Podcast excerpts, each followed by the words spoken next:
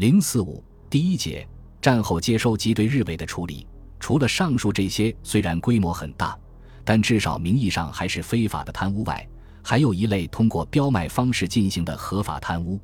接收产业经层层截流，最终移交给敌伪产业处理局的仍有相当大的数量。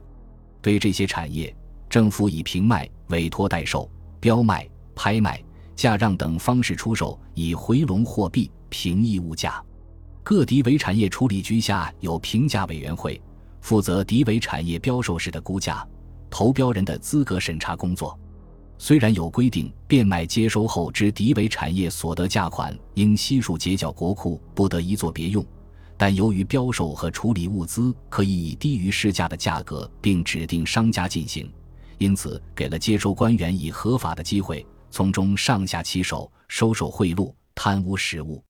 如上海标售日人房屋二千多幢，基本上由接收时的占用者获得，所付只有标价的一半。汉口江汉关标售物资十三批得三十三亿元，但标售最高价格只有市场批发价的百分之六十，最低不过百分之二十。中标者的无形收入当在十五亿元以上。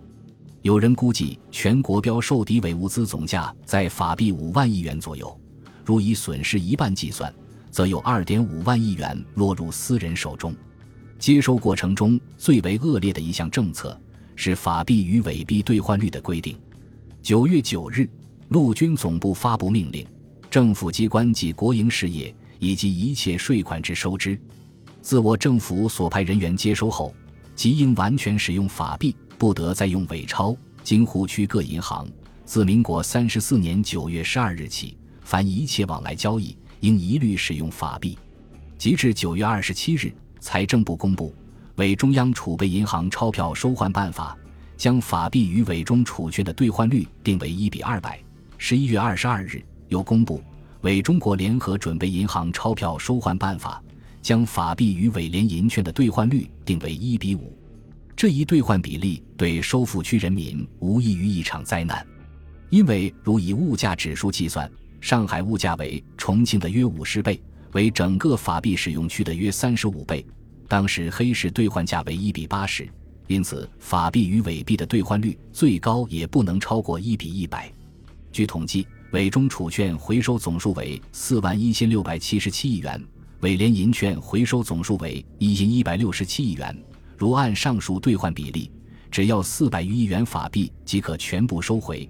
政府的公开说辞是以少量法币换回伪币，以免刺激通货膨胀。然而实行的结果。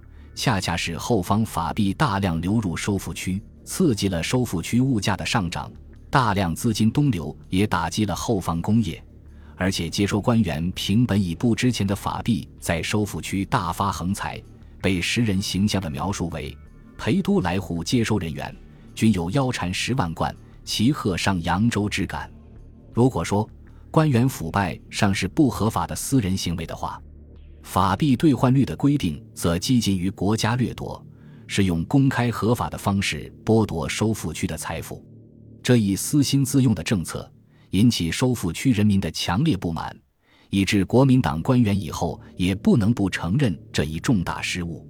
陈立夫认为，这样把有钱的人也变成没有钱了，没有钱的人更是一无所有了，弄得老百姓痛恨我们。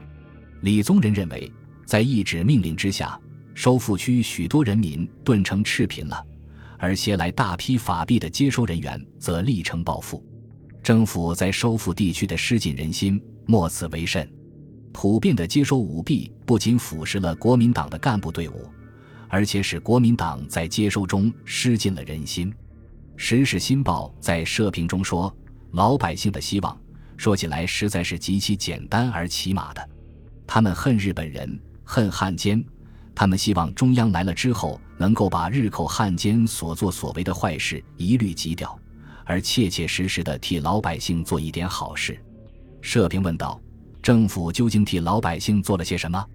大公报在短短半个月中两次发表社评，收复失土，不要失去人心，莫失尽人心，呼吁我们现在不但去收复失土，而且去抚慰受创的人心。收复失土，千万不要失去人心。二十几天时间，几乎把京沪一带的人心丢光了。有早已伏在那里的，也有由后方去的。只要人人有来头，就人人捷足先抢。接收中的舞弊行为引起社会各界的强烈反应之后，不能不使当局加以注意。陆军总部进驻南京后，一周内连续发布布告，不得擅自封占汉奸及日侨产业；布告在京各机关人员不合法处置，宣告无效等通令，并称一经查获违法行为，给予严惩不贷，企图抑制各级接收人员擅作主张、影响形象的举动。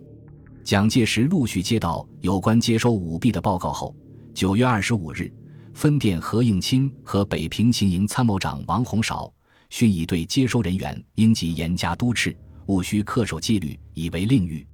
如有不法行为，准予从严纠办，无得宽假。十月二十四日，陈诚和张群在官邸汇报中报告接收人员花天酒地。以及贪污受贿等种种不法情形，使蒋介石闻而怒甚。他急召京沪警备总司令汤恩伯赴渝，令其彻查。同时电致京沪平京四市军政长官称，据确报，京沪平京各地军政官员穷奢极侈、狂嫖滥赌，并借党团军政机关名义占住人民高楼大厦，设立办事处，招摇勒索。无所不为，而以户平为尤甚。不知就地文武主官所为何事，就有文件否？如各地文武主管再不及时纠正，实无以自容。当时为我革命军人之敌人，必杀无赦。悉于电道之日，立刻分别赤数，严禁嫖赌。所有各种办事处之类大小机关名称，一律取消封闭。凡有占住民房、招摇勒索情事，须由市政当局负责查明。一面取缔，一面直报本委员长，不得殉情隐匿。无论文武公教人员及士兵长警，一律不得犯禁，并责成各级官长连带负责。倘再有发现，而未经其主观检举者，其主观与所属同作，绝不宽待。特此严令遵行。十二月三十日，陆军总部又颁布了收复区隐匿日伪财产物资及军用品检举奖励规则。规定，凡在指定机关和人员以外自乡受受敌伪物资者，以隐匿论处。隐匿者，凡未向指定接收机关报告者，一经检举查实，物品由指定机关接收，隐匿者除依法惩治外，可以隐匿物品价值百分之十之罚金，以该项物品价值百分之十之奖金奖励举报人。行政院一九四六年二月二十七日下发的。收复区隐匿敌伪财产物资及军用品检举奖惩规则重申了这些规定，且不说这些规定能否真正实行，即就其发布的时间而言，接收中大规模舞弊行为的高潮此时已过。因此，这个规则的颁布，除了显示国民党惩治舞弊的决心外，不过是事过境迁的表面文章而已。